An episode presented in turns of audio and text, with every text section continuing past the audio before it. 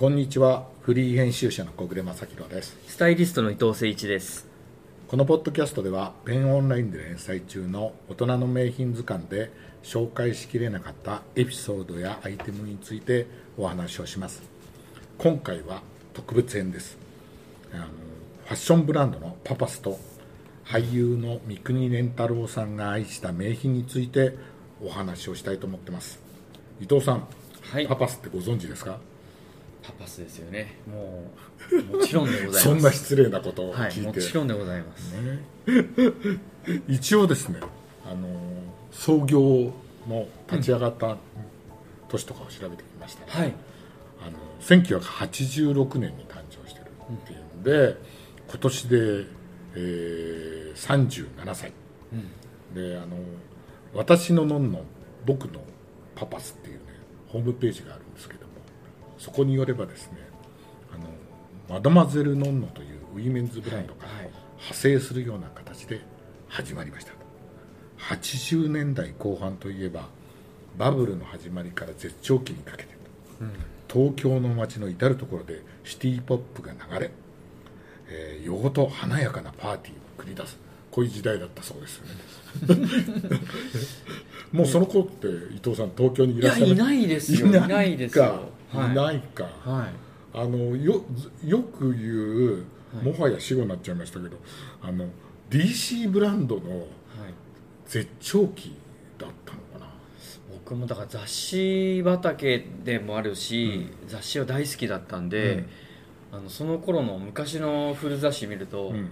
あこんな面白い文化が大人たちやってたらもう楽しいだろうなっていう。いやいやいやね。あのそうですよね、うん本当に私はこの時あのもうあのメンズクラブという雑誌で、はい。ファッションたもうファッションページの担当だったのかな、あそうですね、うん、あのだったんですけど、それをねよく知ってる。あの本当に、ね、その時代をね。うんあので今日古いメンズクラブ持ってはいはい。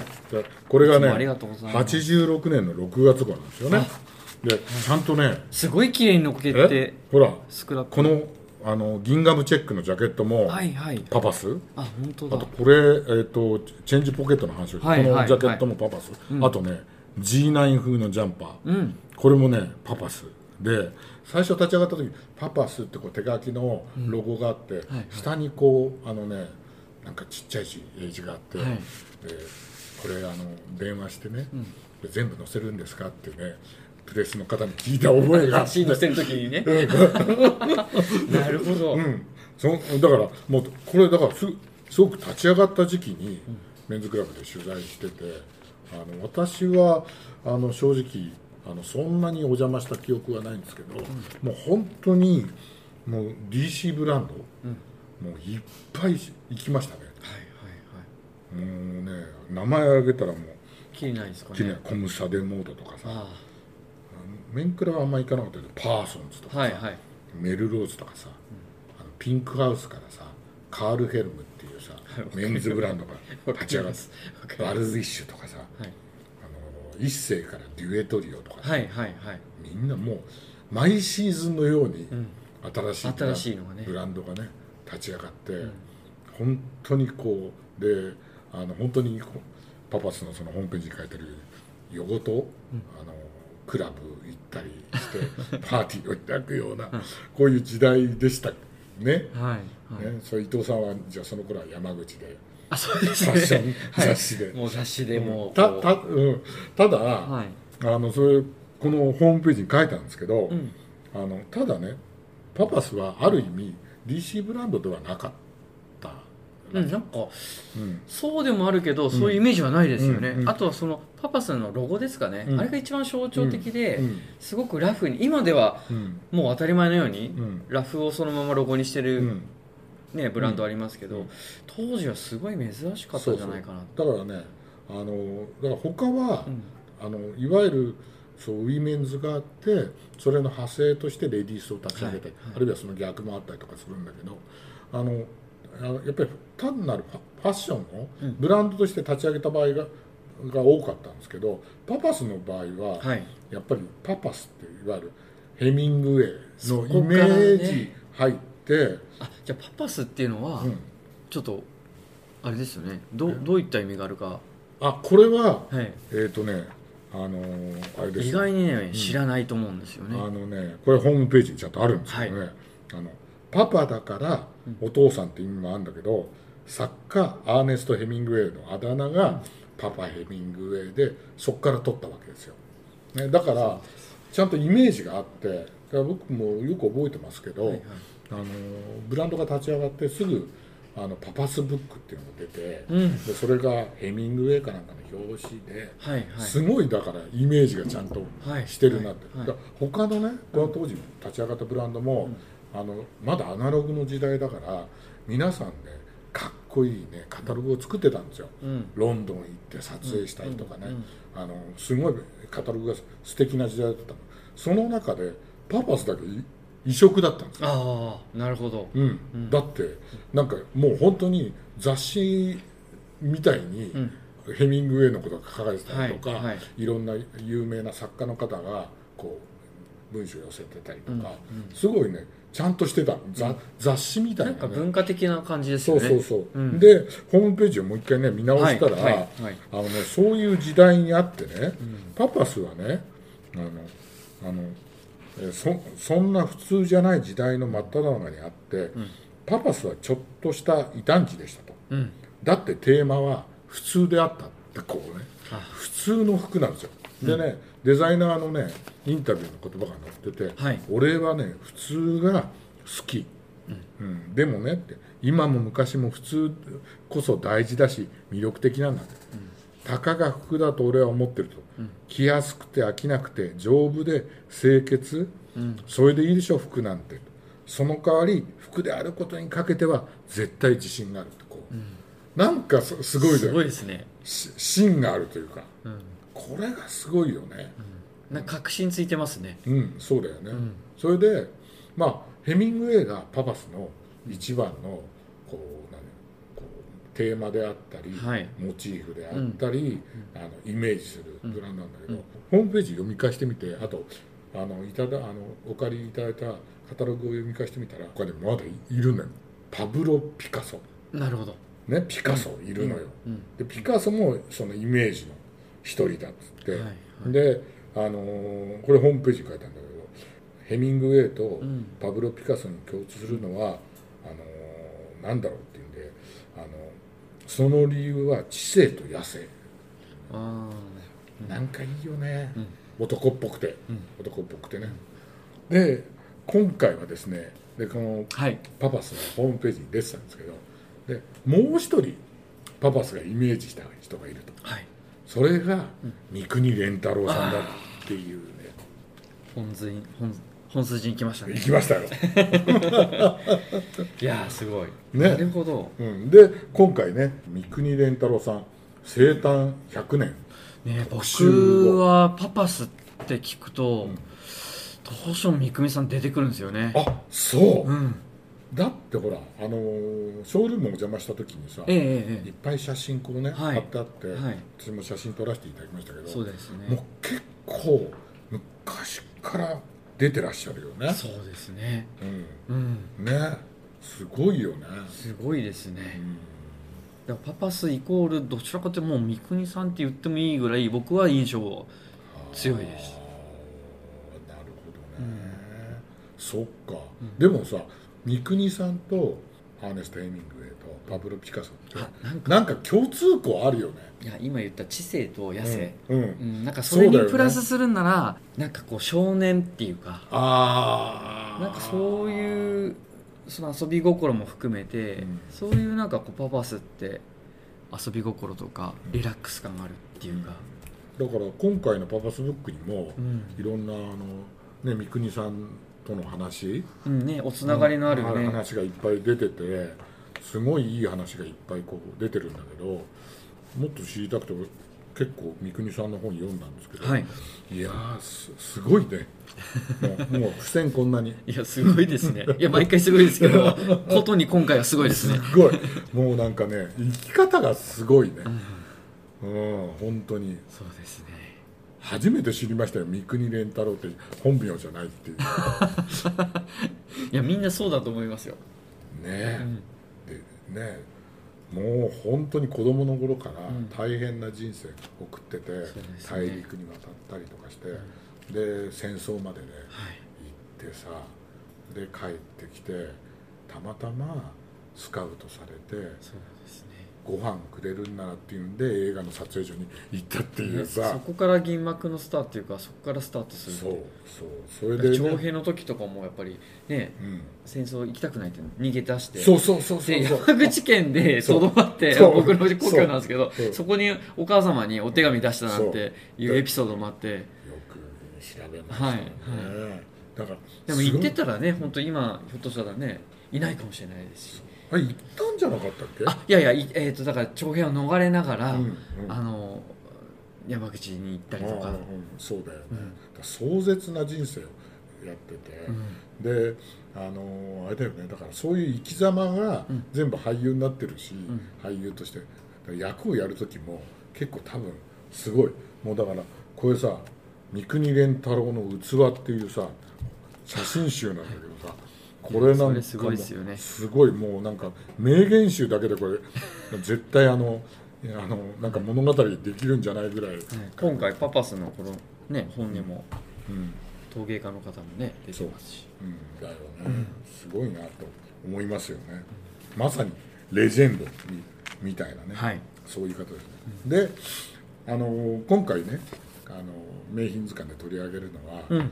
パパスが今期出してる、はいタータンチェックシャツそうですね。なわけですけども、これ伊藤さんプロから見てどうですか？まあパパスの洋服って聞いたらやっぱりチェック？赤のチェックだったあり、ー。で特に三國さんってこの赤のチェックをよく着られてたのかなってうん。思うのと、うん。やっぱり一番僕馴染みのあうるん。映画とうん。いえば、うんもう釣りバカ日誌ですよね。あ釣りバカ日誌ね、ん。うん。でその中でやっぱりお衣装としてご自身のお洋服をほとんど着られててうん。パパスを、あの着られてうん。映画に出てらっしゃるっていう。ね、で何話に出てるんですかっていう そうですね。教えてもらって、はいはい。あのいっぱい出てるからね、はい。えー、と二十数作はい。出てるからきお聞きしたら第8話に出てるっていうの、伊藤さんご覧になりました？あ見ました見まね。した。はい。ねそしたら、教えていただいたんで。ねみこここれですよこれこれ、ねこれ。そうですよね。ちゃんとね映画の中でも赤のチェックの。また洒落てるんですよ。赤のチェックに、あのツイードのはい。パッチワークみたいな、はいはい。ベスト着られてて、はい。でその前に赤のあの、うん。ジャケットっていうか。あのね、ハーフジャケットみたいな、うんあれあの胸に絶対パパスって書いてある。本当ですか？あそこに見ました。あさすが。見見たよ。さすが。止めたもん。あ止めました？止めた。いついつもだけどね。止めた 止めたもんね、はいはい。そうそう。ね。そうですよね。ね。こうね。見ましたか？はい。見ました見ました見ました。らやっぱりこういうのさ、ん。だから俺最後のクレジットまで見たんだけど、ん。パパスって出てこない来ないあだからもう完全に自分のもう私服としてそう。出てるんだよね。ね、出てる。うん、だから本当にに似合うよね。似合いますね。すごいね、うん。いい感じでしたよね、はい。で今回のシャツはやっぱりその赤のチェックシャツ、まあ、あと何色か、うあのーえー、と撮らせてもらいましたけど、うん。まあ、ディテールもねうん。ちょっと普通のこう寝るシャツじゃないディテールもこだわりとか、もう素材もすごいいいんですけど、うんなんかそこが例えば、うん。あの小暮さんもご指摘されましたけど、うん。あの洋服うん。とかもうん。もう一切こうそうなくて。俺見見てねびっくりしたの、着るとすごかったですよね、うん、着るとね背中すっごい綺麗に見える。なんか馴染むっていうかうん。着物のように馴染むっていうか、そうそうそう。だからなんか羽織物でこう何枚も重ねて着るっていうのもなんかうん。パパスのうん。なんか魅力じゃないですか、うんうん。なんかこういうディテールはそういうところからやっぱり生まれる？ああなんかそうだよね、はい、そんな感じはしましたね、うん、でなんか襟もねうん。これボタンダウンタイプだけど、ええ。襟もちっちゃくて、そう大襟もね、うん。そんななくてね、うん、だからこれってん。なんかほら80年代の,、はい。あのファッション出てきたブランドのうん。なんか特徴、うん。ちび襟とかさはいフレッピーの時代とかうん。もよくあったじゃない。ですか、はいはい。それまで長かったボタンダウンなんかもやぼったい感じがね、うん、それがね、うん。ファッションになって短くなったりうんとかしたことがあったから、なんかそういうイメージ。イメージ感じでしますよね。しますね。ね。なんかもう何何回も。そうなんかね来た来た感じの。感じがして、エイジングというか、うん、それがいいですよね。うん。で今回は伊藤さんはい。トータルで組んでいただいたじゃないですか。あそうですね。あのこのネルシャツをちょっと使って、うん。まあ、あの三国さんのうん。イメージも、うん。まあ、ちょっと膨らませながら、うん。なんか久々にこうパパスの中でもこう復活した、うんこうツイードを使ったジャケット？うん。これハリスツイードを使ってるんですよ。そうだよね。でこれをちょっと組み合わせてみたいなと思って、これにノーホークジャケット。ノーフォークなんですよ。これね。そう。よく見ると。うん。そうだよ。素敵だねでもなんかこうチェンジポケットの今ご紹介もあったように、うん。こうちょっとブリティッシュ風をうん。こうなんかこう再解釈したような、うんあのまあ、リラックス感あるムードももちろうん。んリゾートのムードもあるんですけど、うん。そういう少し男のっぽいのも、うん。あのパパスって取り入れるところがあって、こ下もね。の下のパンツもこれ実は見てくださニッカーズいニッカなんですよね。すごい。ね。これ作ってるとこなかなかろなかなかないよね。しかも素材なんていうのはうん。カシミヤがちょっと入ってるんですよ。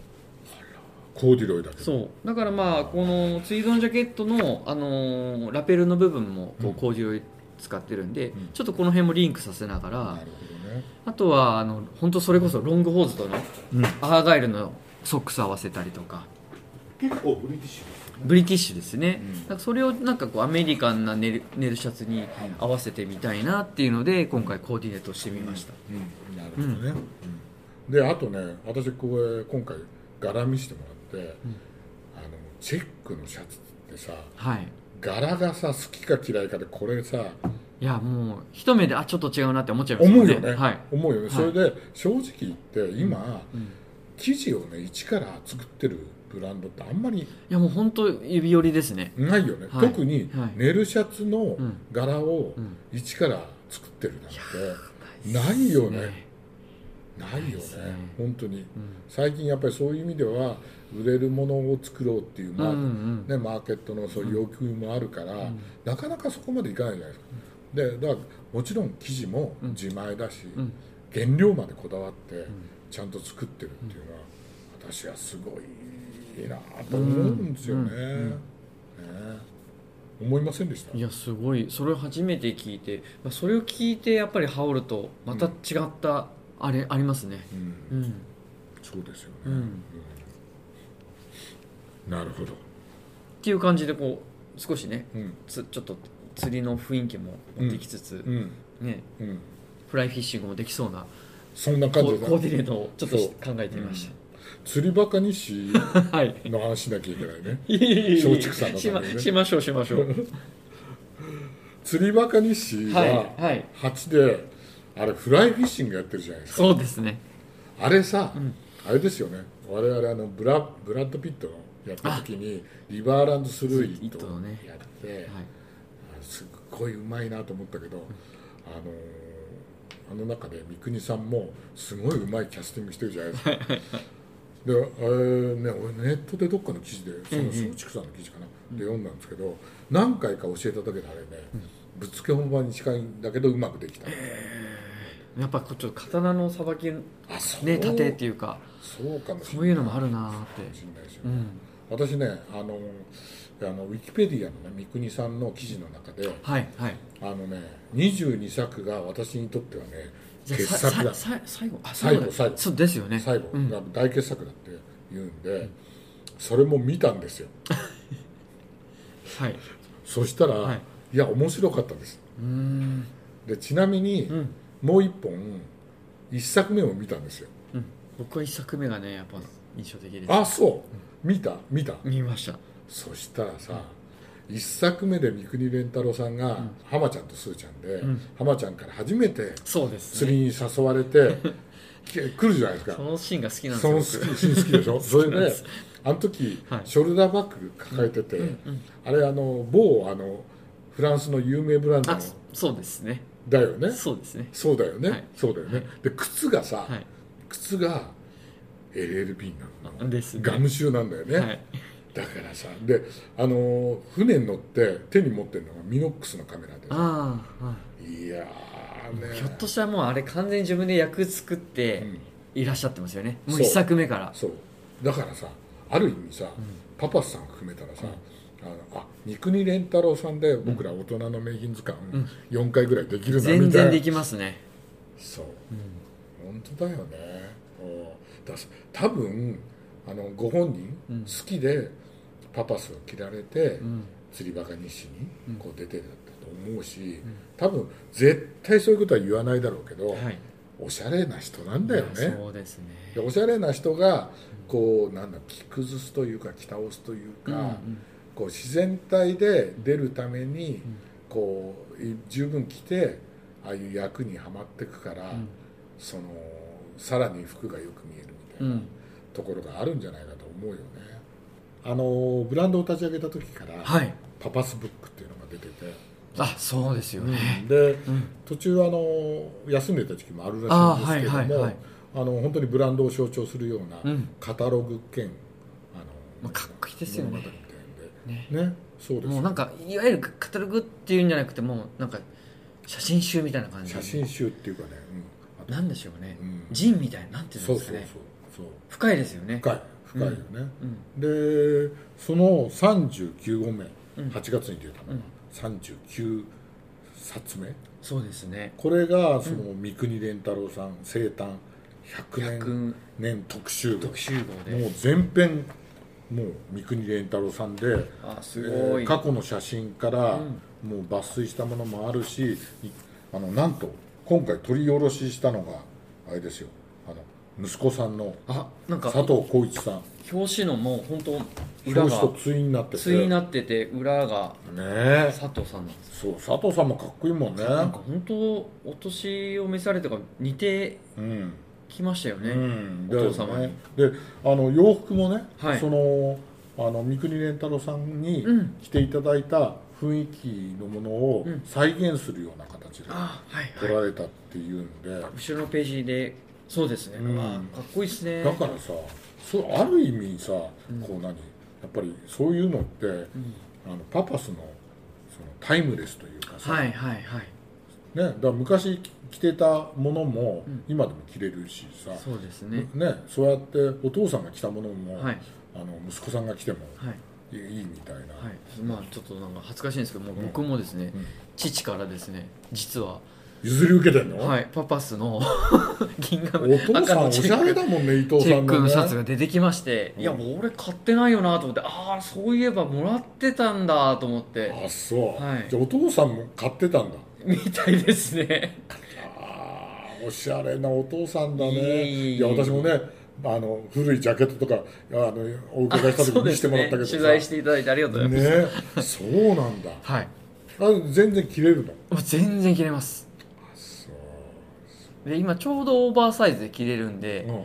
なんか今っぽいですね。なんかちょっとこれを機にもう一回袖通そうかなと。はい。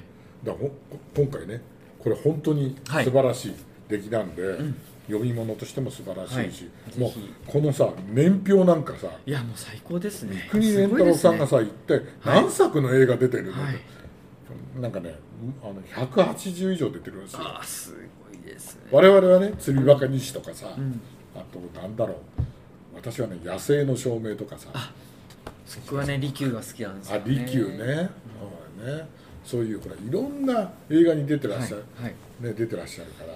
でもそれの、もう全部読めるんでぜひともね店頭で手に取っていただければ、だからこのブックの方の中でも浅田美代子さんがもう全部こうパパスのうん。洋服をこう私物交えてうん。釣りバカにして着てるなんてね、うん言ってましたそうもんねだよね、だからね最終作もね多分パパスのあリネンジャケットねおしかなって思えるようなね、うん。あのいわゆるワークジャケット風のやつを着てるし、うん。多分そ全然？うん。それがなんか私服に見えるぐらい。ちゃんと着ちゃ着こ着こなしちゃって。着こなしてますね。うん。それはだからそれこそヘミングウェイのスタイルに通じるようなうん感じがするよね、それこそ本当にパパスもあれだし三國連うん藤さんもそうだからもうバッチリ合うんですよね。そう。その釣りバカにしろシリーズとまた、うん。そうだよね。いやいや。一面はこうダンディーな部分もあるし。あるし。うん、そうだよね。だからあの過去のねパパスの本を見せてもらって、うん三國連太郎さんのね、特集やったのを見せてもらうと若い時は超こうなんていうの美男子。ギラギラギギララギラしてて、はい。これもそうだけどさすごいっすよ。ギラギラしててね、うん。だけど初めのページでね出てますもんね。そう。群衆の中で振り向いてる一人。がね、三國さんでうん。すごいですよね、うん。うん。そんな感じするけどね。さらにねあの年取って重ねてって、キャリアついて年に重ねた時はまたそれはそれでいい感じのさそうです大人の俳優になってるっていうのがさありますよね。そうね。でこのあのあの特集は、はい。あの本誌とオンラインがはい。一緒に、あの配信されて、はい連動して本誌が出るますんで。9月28日に、あのペンの本誌が出るタイミングで、うん。本誌の中でもあのページを作らせていただいてはい。同時にオンラインでもやってあの写真とかね、みあのこれを聞いて見たい方は本誌を買っていただくかはい。あるいはオンラインでねぜひ見ていだただくか。であとあのパパさんから今回の三國連太郎さんのええ。生誕100周年特集号をはい。あのプレゼントしてくださあいそうなんですか。っていう本当に読み応えある一す冊ねねうん。なってるんで、うん。あのその辺はあのあの詳細欄にそうですね載せさせていただいいてただくんで、はい。それご覧になってうん。応募いただければ詳細店舗でももしね間に合えば、うん。ひょっとしたらいただけるかもしれないのでねであのぜひねお洋服見に行くがてら、はい。あの一番ね我々がよく行くのはあの丸の内のあそうですフねそうですね。まあ、あそこは本当にパパスワールドみたいなね,、ねそう。お食事も楽しめますし。ね、はい。カフェみたいになってるんで、ね。皆さん行っていただければというふうに思います、はい。今日はありがとうございますありがとうございました